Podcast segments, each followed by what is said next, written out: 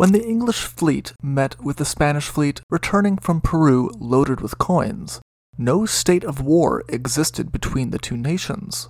What would follow would change that, and the Nuestra Senora de las Mercedes would explode before finding her final resting place at the bottom of the ocean. The story of the cargo of her coins was far from over, though. It would turn into an international battle, though this one was fought in the courts.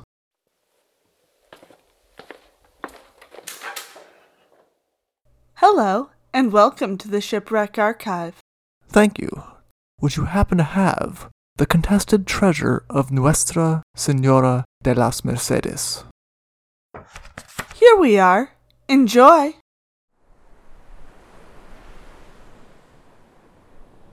The Nuestra Senora de las Mercedes had sailed from Cadiz to Lima to fill her hold with the products of the South American mints of Spain.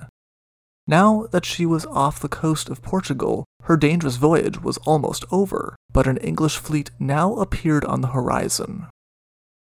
Peace treaty or not, this was not a welcome sight for the Spanish treasure fleet, and it was even less so when it became clear that the English fleet was headed in their direction. The Spanish fleet could only wait to see what it was that the English ships wanted of them.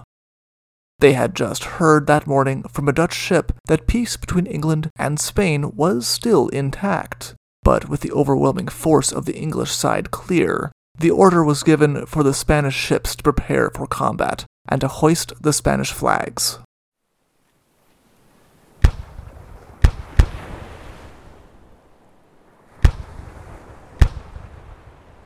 Almost as soon as the ink was dried on the Treaty of Amiens, Spain had turned her attention to the huge wealth that had been sitting in her South American colonies as war had raged. The Peace of Amiens was an uneasy one, offering a moment of respite during the bitter Napoleonic Wars, but with all involved dubious of the intentions of the nations around them. Though Spain had not joined back into the war with England yet, it had made it clear that it was allied to France, and England was beginning to grow tired of Spain's help and support towards their enemy. Determined it was only a matter of time before Spain declared war on them again, England took an aggressive stance.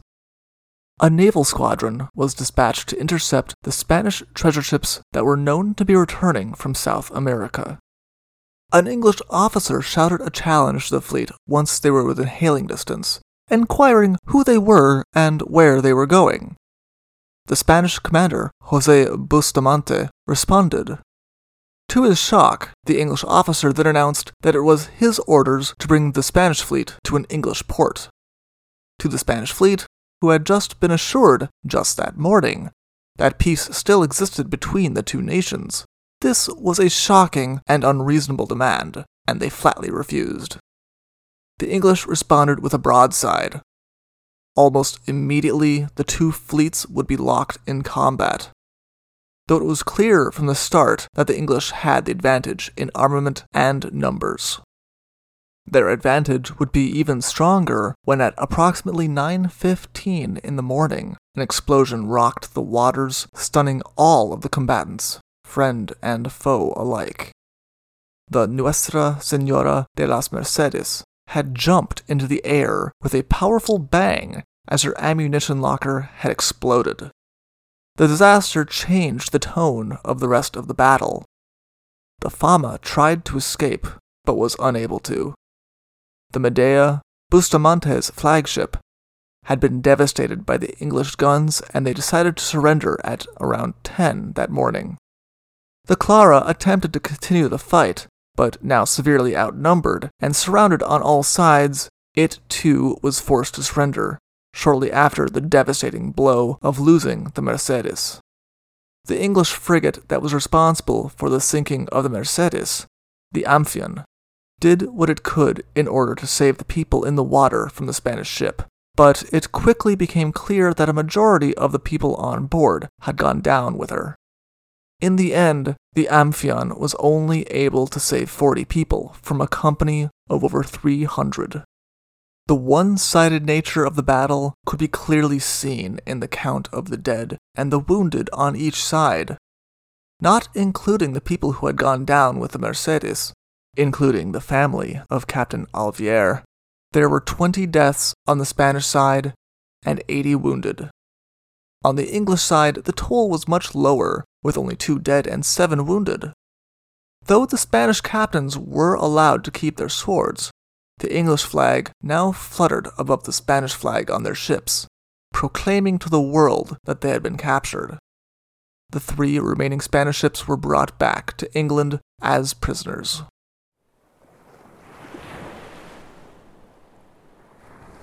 If Vice Admiral Graham Moore of the English fleet expected that his fortune would now be made with his rich prize ships, he would be disappointed.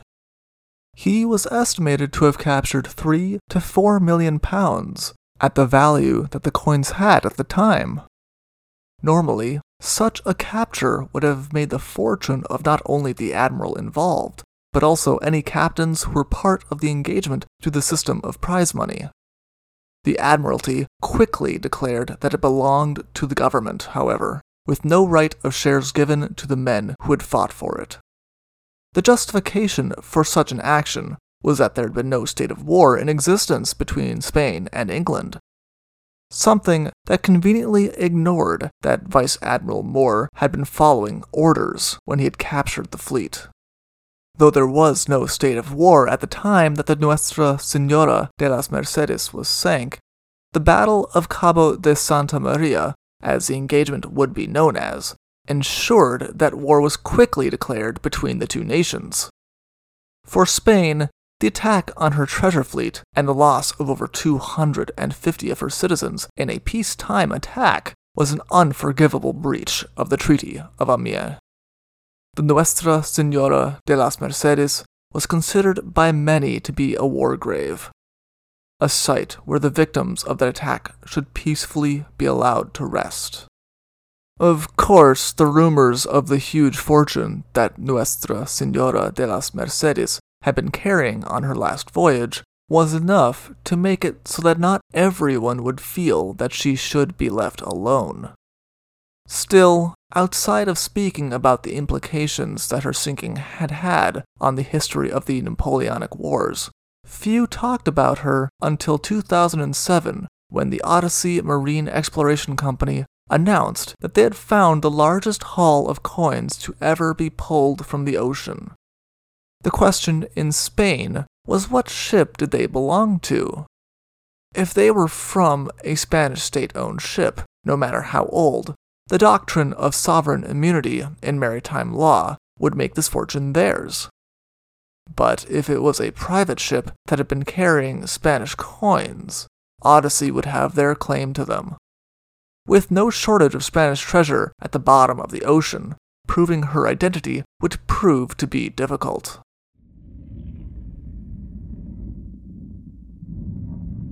Odyssey would argue that the coins they had found were from the Merchant Royal, an English ship that had gone down in the 1600s with a huge cargo of coins that it had been carrying for Spain.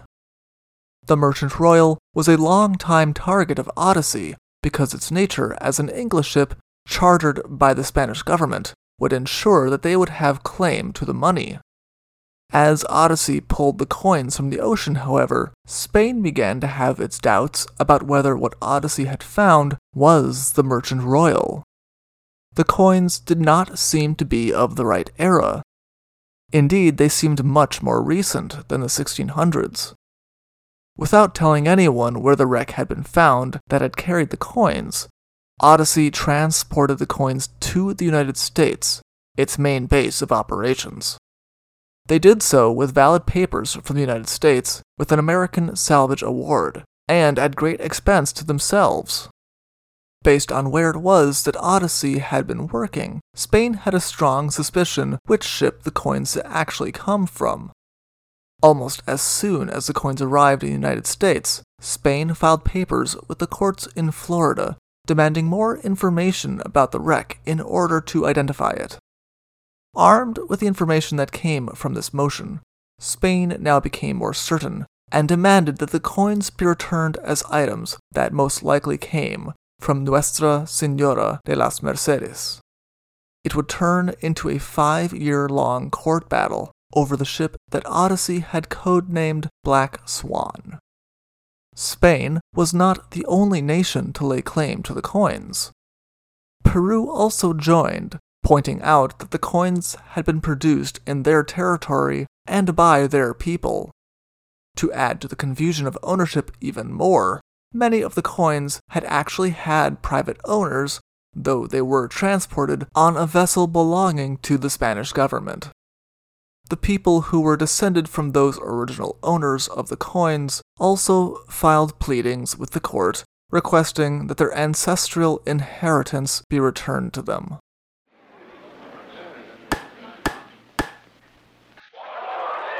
In 2009, after many court filings, a decision was made. The first of which was that the vessel that Odyssey had found was indeed the Nuestra Senora de las Mercedes and was Spanish property. The second decision was that the court had no jurisdiction in the matter under the Foreign Sovereignty Immunities Act. On those grounds, they honored Spain's motion to dismiss the Odyssey salvage case, and they ordered that the money should be returned to Spain. Odyssey had no right to hold on to it so long as it had not been awarded to them in their salvage case. There were further allegations levied by Spain against Odyssey, including the possibility that Odyssey had intentionally hidden 300 coins solely for the reason that they showed evidence of the explosion that had sank the Nuestra Senora de las Mercedes. While ships carrying Spanish coins sinking along the coast of Portugal had not been terribly uncommon, there were far fewer ships carrying Spanish coins that had exploded. At first, Spain's case had looked as though it had hit a snag when a cannon from the Invincible Armada of 1588 was found on the wreck site and brought forward by Odyssey as evidence. Surely such an old cannon did not belong on a ship from the 1800s. In the end, this would only strengthen the case for Spain, however, as it was found in the manifest of the Mercedes that just such a cannon had been part of her cargo. It became very clear as the case went on what the identity of the wreck most likely was, no matter how much Odyssey argued otherwise. As for the descendants of the people who had originally owned the coins, the courts pointed out that the United States and Spain have a treaty that requires the United States to treat Spanish wrecks in the same way it would treat United States sovereign wrecks. This meant that the coins on the Mercedes were officially a part of the wreck, and not a separate matter, under the Sunken Military Craft Act and the Abandoned Shipwreck Act.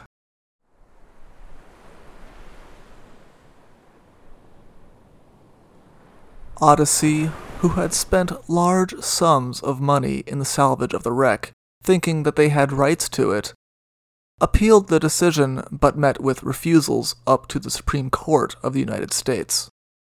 Defeated in 2012, two Spanish C 130 military planes took off from Florida loaded with 595,000 silver coins and an undisclosed amount of gold. Spain rejected the idea of selling the coins to ease their national debt, and instead distributed them to various museums for display as an important part of Spanish history. As James Goold, the lawyer who represented Spain in this case, put it, this ship sinking could be best compared to the USS Arizona. In both cases, they were ships that had been sank outside of war, but had caused their nations to go to war. And in both cases, their nations treated them as war graves to honor the deaths of their citizens who had never expected the attack. Spain had no interest in seeing anything from such a site being sold as souvenirs to a public interested in old coins. Indeed, Spain was not finished with Odyssey, and they eventually won a judgment against Odyssey for over a million dollars for their court expenses and lawyer fees. Odyssey was by no means finished by this blow. They have gone on to continue their work they are famous for, finding well known vessels that went down full of coins and treasures, and salvaging them generally with no difficulties.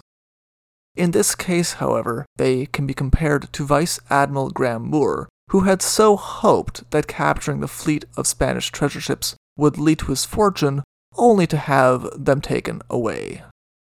The allure of such coins is great, and many men died for them.